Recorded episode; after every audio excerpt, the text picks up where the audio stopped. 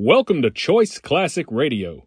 With 326 episodes, the new adventures of Sherlock Holmes aired from 1939 to 1950. As usual, we remind you to like and follow us on Facebook, subscribe to us on YouTube, and keep the golden age of radio alive by donating at choiceclassicradio.com to our Patreon page. Give that donate button a click. And now, the new adventures of Sherlock Holmes. Kreml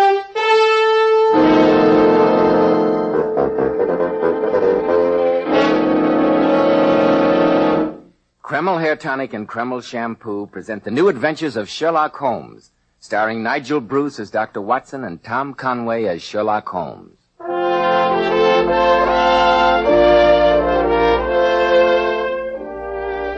Once again, it's time to call on our old friend, that incomparable host and storyteller, Dr. Watson. He's waiting for us in his familiar study.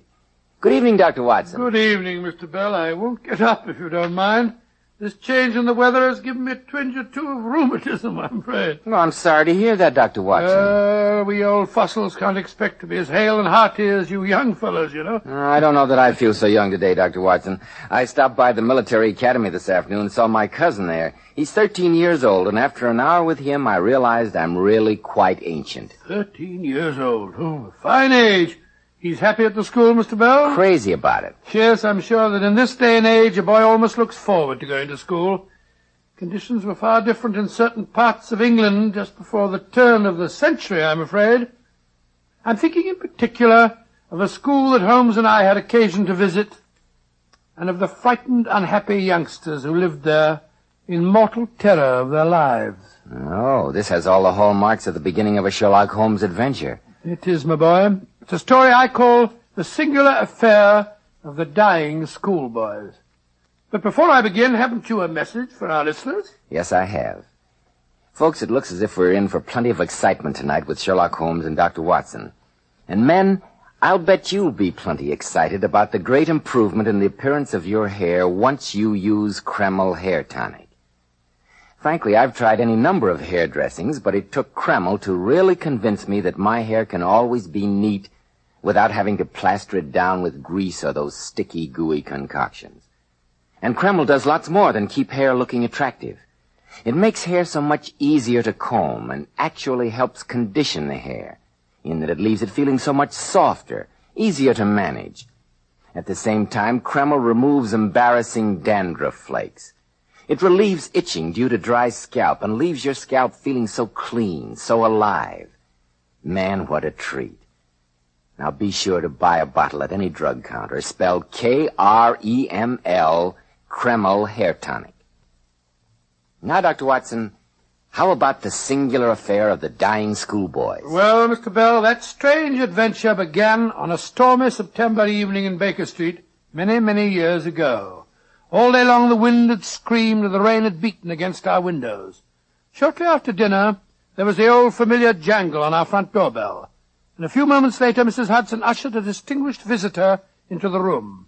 As he stood there in front of the flickering firelight, I could see that he was a good-looking man and also that he was in a state of considerable excitement.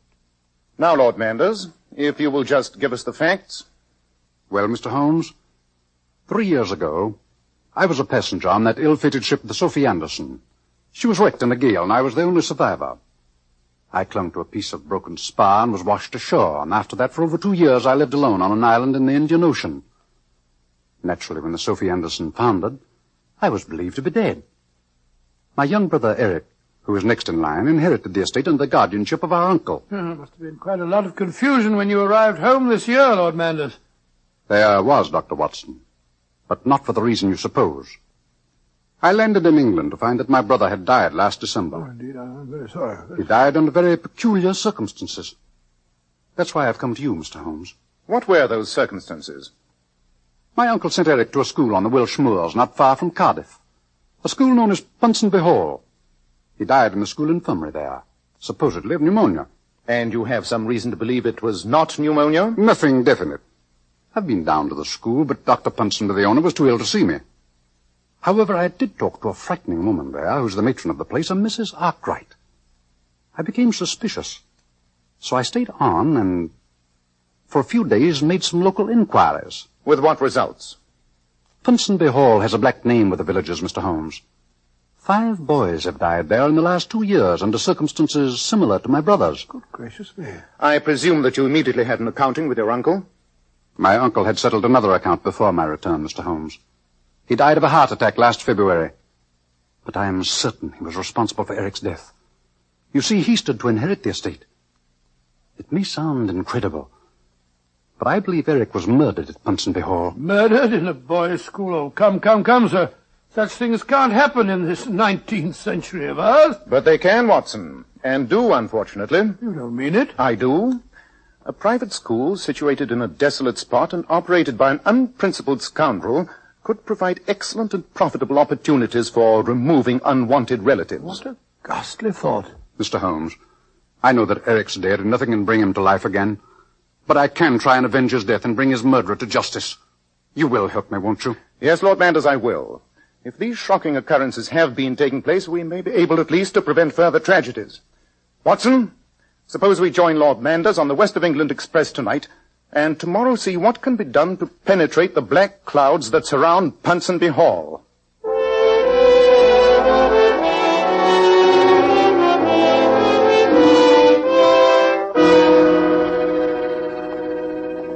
We're walking in the wrong direction, Mr. Holmes. The school's behind us. And before going there, I thought we might profitably pay a visit here in the village to Llewellyn Coffin, Oh, who's he? The local undertaker. An undertaker named Coffin? that's, that's very funny, isn't it? Coffin, undertaker. Quite. But try and control your amusement, will you, Watson? oh, sorry, Albert. Here's his establishment now. Good day, gentlemen. Mr. Coffin, Yes, sir. That's my name, Coffin. we're strangers in these parts and we're in search of information. I'm hoping, Mr. Coffin, that you'll be able to help us. What I can do, sir, I will, and do it gladly. I understand that you've had an unusually large proportion of business from Ponsonby Hall in the past two years. Five boys died, didn't they? Five boys it was. Mr. Coffin, we've heard some strange stories in the village. Yes, stories that make us wonder if those deaths were from natural causes. Gentlemen, I'm a simple man, look you. A man who plies his trade but cannot afford to ask questions. What goes on at Ponsonby Hall, and I'll not say strange things haven't happened there, is none of my business. Then let me appeal to your sympathies. My young brother died at Ponsonby Hall last December. You must have buried him. Your brother? Well, now look you, that makes it different. But you'll not say anything up at the hall, sir. Dr. Ponsonby's a savage man. Don't worry on that score, Mr. Coffin. What do you after knowing, sir? All the five boys were supposed to have had pneumonia, I understand. That's what the medical report said. Who signed those reports? Dr. Ponsonby himself. He's a regular medical doctor, look you. How very convenient. No questions had to be asked. Mr. Coffin, when you prepared those bodies for burial, did you notice anything unusual about them? Anything to make you think their deaths were possibly not caused by pneumonia? No, sir. Think now. Think, uh, uh, well, now that you mention it, there was one thing I was after noticing. Oh, what was that, my good man? The boys had a strange look on their faces as they lay there, as if something had frightened the wits out of them just before they died. That's very odd. The face of anyone dying from pneumonia would be in repose. Did you notice anything else, Mr. Coffin? Any other peculiarity? Well, there was one thing, sir, that gave me to thinking. All the boys had marks on them. Mm, stretch marks they were on their necks or shoulders. Perhaps they were bites. Rem- remember Dr. Roylott of Stoke Moran, Holmes? Did these marks look like the bites of a snake, Mr. Coffin? No, that they weren't. Look you, I know a snake bite when I see one. Didn't these marks make you suspicious? That they did, sir.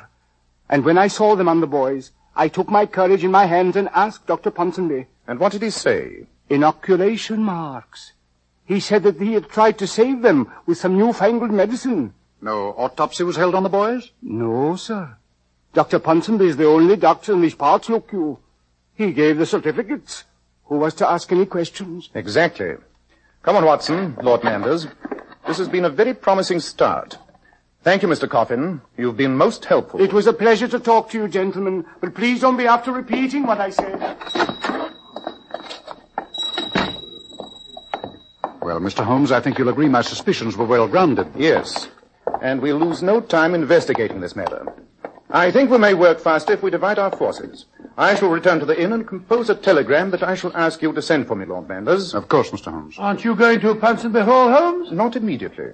However, you, my dear Watson, can be my advance guard. Me? Yes. I think that your open countenance, combined with that delightful Scottish accent you sometimes assume, plus an appropriate name, should lull Dr. Ponsonby into believing that he has another wealthy customer who needs his very specialized services. Well, Holmes, I'll, uh, I'll do my best. Just the same, I'll be very relieved when you get on the scene.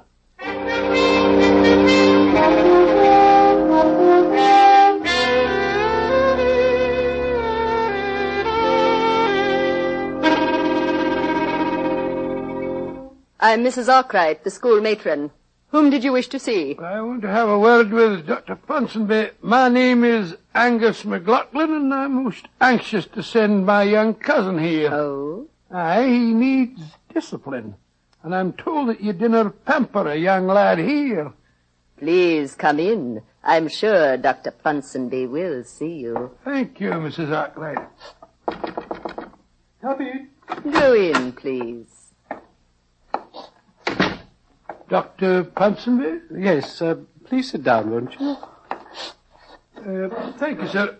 My name is Angus McLaughlin. I've travelled all the way from Aberdeen to see you. I was told that at your school you at least know how to uh, discipline a lad. Well, Mr. McLaughlin, in our modest way, we endeavor to inculcate our students with a sense of responsibility. Aye, aye, aye. I was about to have a glass of wine. Perhaps you'd care to join me? That's very kind of you, Dr. Ponsonby. I'd like to. You uh, wish to send a relative here, Mr. McLaughlin?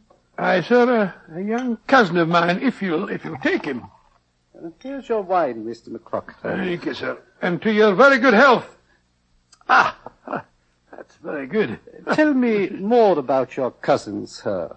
Before I accept a new student, I like to know as much about him as possible. Well, I'll be quite frank with you. He's 13 years old and he's a young devil, and an inconvenient young devil, too. You see, Dr. Ponsonby, I'm his guardian. You, you follow me? No, sir, I don't think I do. Well, I'll be perfectly honest with you. I'm not a poor man, and I'd be a very wealthy one if, uh, if it weren't for that boy. The whippersnapper is the only person who stands between me and uh, my dead brother's fortune. I wouldn't, uh, wouldn't be sorry if, if anything were to happen to him. Am I making myself quite uh, clear, Doctor? Much clearer, Mr. McLaughlin. Another glass of wine? Thank you. Well, it's, it's very good. Mr. McLaughlin, why not put all your cards on the table? So much simpler that way. Very well. Does ten thousand pounds mean anything to you, Dr. Ponsonby? Dear me, yes, the scholastic profession is notoriously unremunerative. If my young cousin were to be taken ill, perhaps, shall we say, uh, with pneumonia, if he, uh, if he were to, to die here at your school, uh, oh, what was I saying? Oh, I'd pay you ten thousand pounds. And uh, now, sir, I, I can't be more explicit than that. No, no, no, can I? I don't think so. By the way, Mr. McLaughlin, your Scottish accent is beginning to disappear. Such a pity.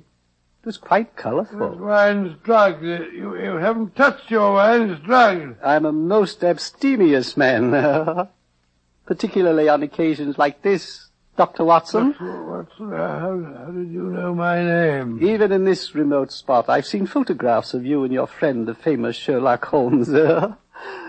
I'm just a little hurt that you both thought I was stupid enough to be fooled so easily. You seem dreadfully sleepy, Dr. Watson. Sleep. Yes, I've got to go to sleep. And sleep well, my friend. I only hope that you don't have too much trouble waking up.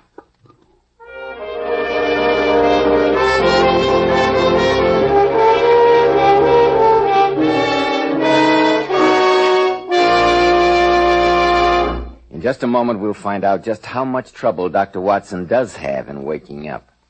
But first, have you noticed how men are taking a greater interest in their appearance lately? Competition today is keener than ever, And I'm sure you'll agree one of the greatest assets to a man's appearance is well-groomed hair.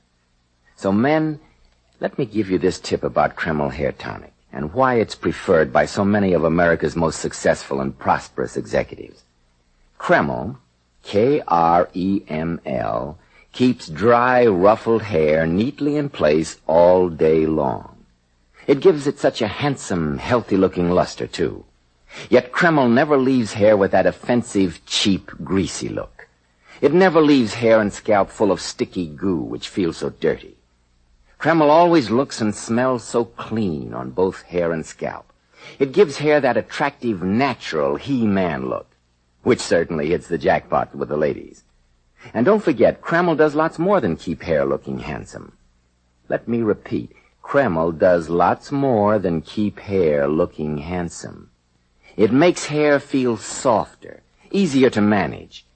At the same time, it removes dandruff flakes and makes the scalp feel so clean and invigorated. Men, use Kreml Hair Tonic daily. And see if you don't say, my hair never looked better. My scalp never felt cleaner. Well, Dr. Watson, you certainly left me teetering on the edge of my chair. We left you drugged in the schoolmaster's study. What happened next? Well, my first conscious recollection was to find myself with a violent pounding in my head, lying in a small clearing between some trees. Bending over me with a look of deep concern on his face was my old friend Sherlock Holmes. Watson. Uh, Watson, old chap, are you all right? yes, yes, I, I got a frightful headache, Holmes. What are you doing there in those, those clothes with that droopy moustache? It proved a good enough passport to secure me employment at the stables here. How did you get me out of Ponsonby's study? The stables command an excellent view of the school building. Your long absence worried me, and when Dr. Ponsonby finally appeared, alone, I became suspicious. So I took advantage of his absence, slipped through the study window, and rescued you. Well, thank heavens you did. He gave me drugged wine. It's a funny thing, Holmes. I was probably delirious, but I swear that I saw a woman's handbag on the table. A pink and black beaded bag, and it was alive and moved. Great heavens! That confirms my worst suspicions. Did you see it too? No, it wasn't there when I came in. Somebody, probably Mrs. Arkwright, removed it. Watson, you were never closer to death. I blame myself for having allowed you to tackle Dr. Ponsonby alone. Uh, don't reproach yourself, Holmes. Where, where's Lord Manders? Waiting at the inn for an answer to my telegram. He is to meet us later behind the lodge gates. What's our next move? To go to the stables, dirty you up a bit and get you a change of clothes. Then we'll return to the attack. There's desperate work ahead of us.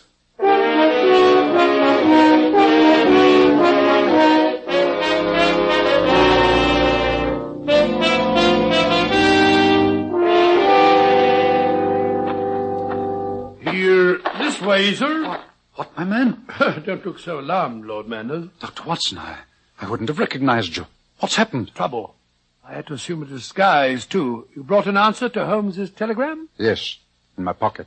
Where is he? He went over to the main school building and asked me to... Other things that the second cook, an acidulated woman of dubious charms, is most susceptible to flattery. Over a glass of stout, she quite inadvertently gave me three vital clues. What were they? Firstly, that all five of the unfortunate boys died in the same small room. Secondly, that that fatal room is directly under the room of Mrs. Arkwright. And she's capable of anything, if you ask me. The third clue makes our next step an urgent one. A boy by the name of Carruthers Minor was moved into that room yesterday. He's supposed to have an extremely bad cold.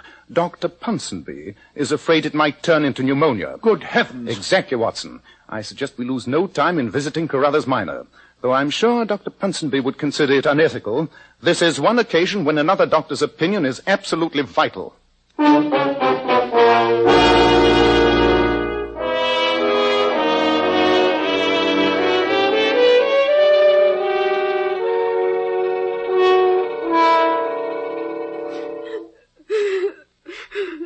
There, there, Carruthers.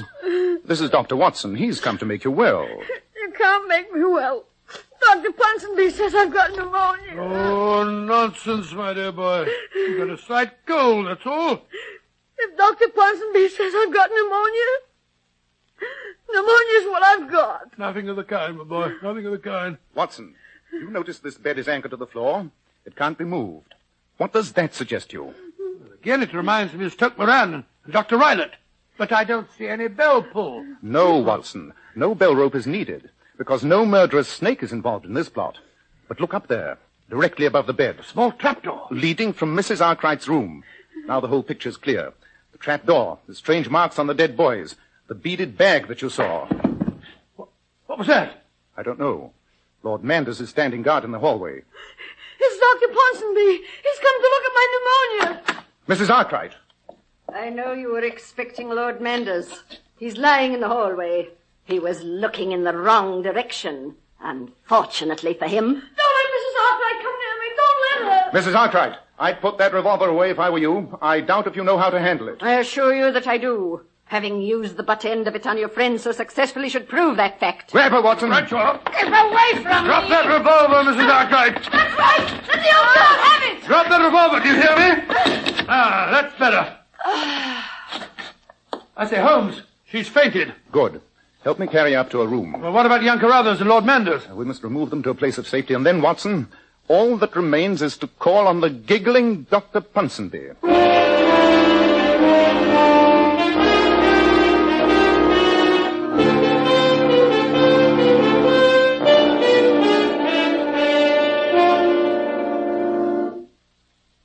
It's very dark in here, Holmes. Uh, I don't like this at all. Quiet. Somebody's coming. Good evening, Dr. Ponsonby. Let me light your desk lamp for you. You startled me. Who are you? Uh, what are you doing in my study? My name is Sherlock Holmes. Dr. Watson, you've already met. Yes, we've met you, scoundrel. Oh, yes, uh, my friend the Scotsman. I was expecting you both. Uh, by the way, please put that revolver away. Firearms make me nervous. Uh, Dr. Ponsonby, I know how those five boys were murdered. I would venture the opinion that you once spent some time for the sake of your health in America. In Arizona Territory, I'd say. I wonder what makes you think that, Mr. Holmes. I've never been in America in my life. And yet I'm certain that someone here spent some time in the vicinity of the Gila River. Well, I understand that uh, Mrs. Arkwright was in America a few years ago. Mrs. Arkwright? Dr. Ponsonby, is it possible you're hoping to transfer our suspicions to your accomplice? My accomplice? You talk in riddles, Mr. Holmes. It's most confusing. Then shall we be more specific? You consider Carruthers Minor to be quite ill, I understand. Yes, I'm dreadfully worried about him. Well, then let me tell you, Dr. Ponsonby, that I examined the boy only a few minutes ago, and as a medical man, I say that he only has a slight cold. Then obviously we disagree in our diagnosis, Dr. Watson. After all, you're just a general practitioner, whereas I specialize... Yes, we know what you specialize in. Gentlemen, I suggest the three of us go over to Carruthers' room and hold a consultation.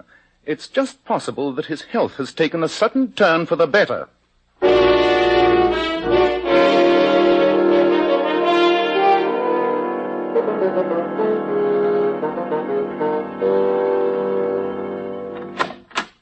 But the bed's empty. Carruthers Minor has gone. Yes, Dr. Ponsonby.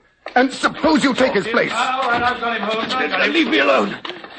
What are you going to do? Lash you to this bed and see if you can stomach your own filthy medicine. This is outrageous. Of course. I think that if we were to reconstruct your crimes with you as the victim, we might persuade you to confess. Mrs. Arkwright! Mrs. Arkwright, help! I'm afraid she can't help you. She's in her room with the door locked from the outside. Uh, there we are, Holmes. He's lashed up so that he can't move. But you don't understand. Mrs. Arkwright has his instructions. You're...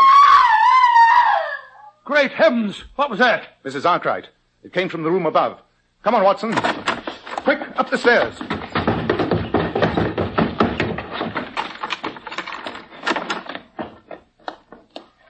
She's fainted again. Feel her pulse. I was just going to... Holmes, there is no pulse. She's dead. The poison works fast. Observe those marks on her wrist. Looks as if some animal had bitten it. It has. And that means the animal's loose in this room. Great heavens! Somehow it must have escaped from its cage and turned on her. Guard the door, Watson. Our lives are not safe until we've found this monster. I don't understand. Look. Look! Under that washstand there. Good heavens, it's that, it's that beaded handbag again. And it's moving. Give me your walking stick, Watson. Here. There. This diabolical creature has done enough damage for one lifetime. It's dead, Holmes. But what in thunder is it? It looks like some sort of lizard. It's all pink and covered all over with black scales. That's what made me think it was a handbag. But I've never seen a lizard as large as that. Of course you haven't. So let me introduce you to the peculiar villain of this piece. His name is Heloderma suspectum, better known as the Gila monster, indigenous to the Gila River in America. I've never seen anything like it before. How on earth did you recognize it, Holmes? When Mr. Coffin, the undertaker, mentioned those strange marks on the dead boys, I was reminded of an article I'd read recently on venomous lizards. So that telegram you sent was to, to the Museum of Natural History. Their answer confirmed my suspicions. The Gila monster's bite produces almost instantaneous death, and yet it's a poison that would be extremely hard to identify. The fixed bed in the room below us, the trap door directly above it in this room, and the help of an unscrupulous accomplice like Mrs. Arkwright makes the rest of the picture very clear. Now that the monster's dead, how are you going to frighten Dr. Ponsonby into a confession? Uh, Dr. Ponsonby need not know the animal's dead. Examine the floor, Watson. See if you can find that trap door. Right you are, Holmes. Meanwhile, I'll see if I can find some cord or string. Uh-huh. Here's a ball of twine on the dressing table, placed there for use in the intended murder of Carruthers Minor, no doubt. Uh, found the trap, Holmes. There's a ring here in the floor and a section of the carpet's been cut out. Good. And now to attach the twine to the body of the Gila monster. So. All right, Watson. Open the trap door. Very well, Holmes. Well, Dr. Ponsonby, have you changed your mind? Mrs. Arkwright! Mrs. Arkwright! She is dead, Dr. Ponsonby. Your Gila monster turned on her. No! No! I'm going to lower the animal, Watson. There we are. Oh, get away from me! Just a few more feet will do the trick, Holmes. Yes. There. Take it away! I'll tell you anything! Everything! You'll sign a confession? Yes, Mr. Holmes, yes, I will! Just take that beast away and I'll sign anything! We'll be down, Dr. Ponsonby. Well, Holmes, thank heavens that's done with. What a shocking affair. Yes, Watson. But not without a note of poetic justice. What do you mean? Well, isn't it poetic justice that a dead reptile should be instrumental in bringing a live one to the gallows?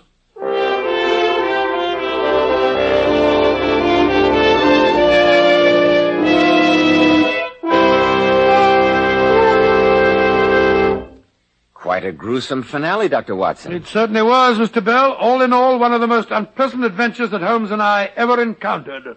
In just a moment, Dr. Watson will be back to tell us about next week's story. Girls, how would you like a thrilling new experience? Then just listen to how beautiful Powers models glamour bathe their hair. We certainly were thrilled to discover the amazing beautifying action of Kreml shampoo. It actually glamour bathes each tiny strand of hair and leaves hair sparkling for days with natural glossy luster. And Kreml shampoo is so mild and gentle. It positively contains no harsh caustics or chemicals. Instead, it has a beneficial oil base which helps keep the hair from becoming dry or brittle. Oh, and don't forget how its luxurious active foam penetrates right to the scalp and removes all loose dandruff as well as the dirt. Girls, why not follow the advice of these million dollar powers models and glamour bathe your hair with beautifying Kreml shampoo? It takes only 10 minutes right at home. K-R-E-M-L. Kreml shampoo. Now, Dr. Watson, how about next week? Well, now, let me see. Next week. Next week, I think I'll tell you the adventure of the genuine Guarnerius, in which Holmes solved the mystery of Drenko, the famous violinist, who was found dead in a locked room clutching a suicide note, but who nevertheless had been murdered.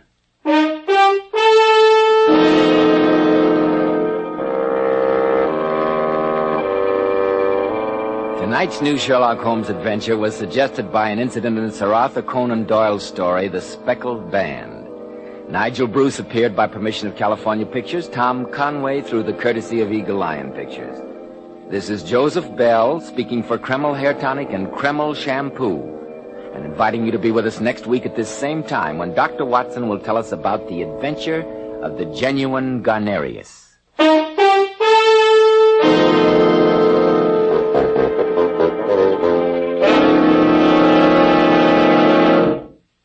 This is ABC, the American Broadcasting Company.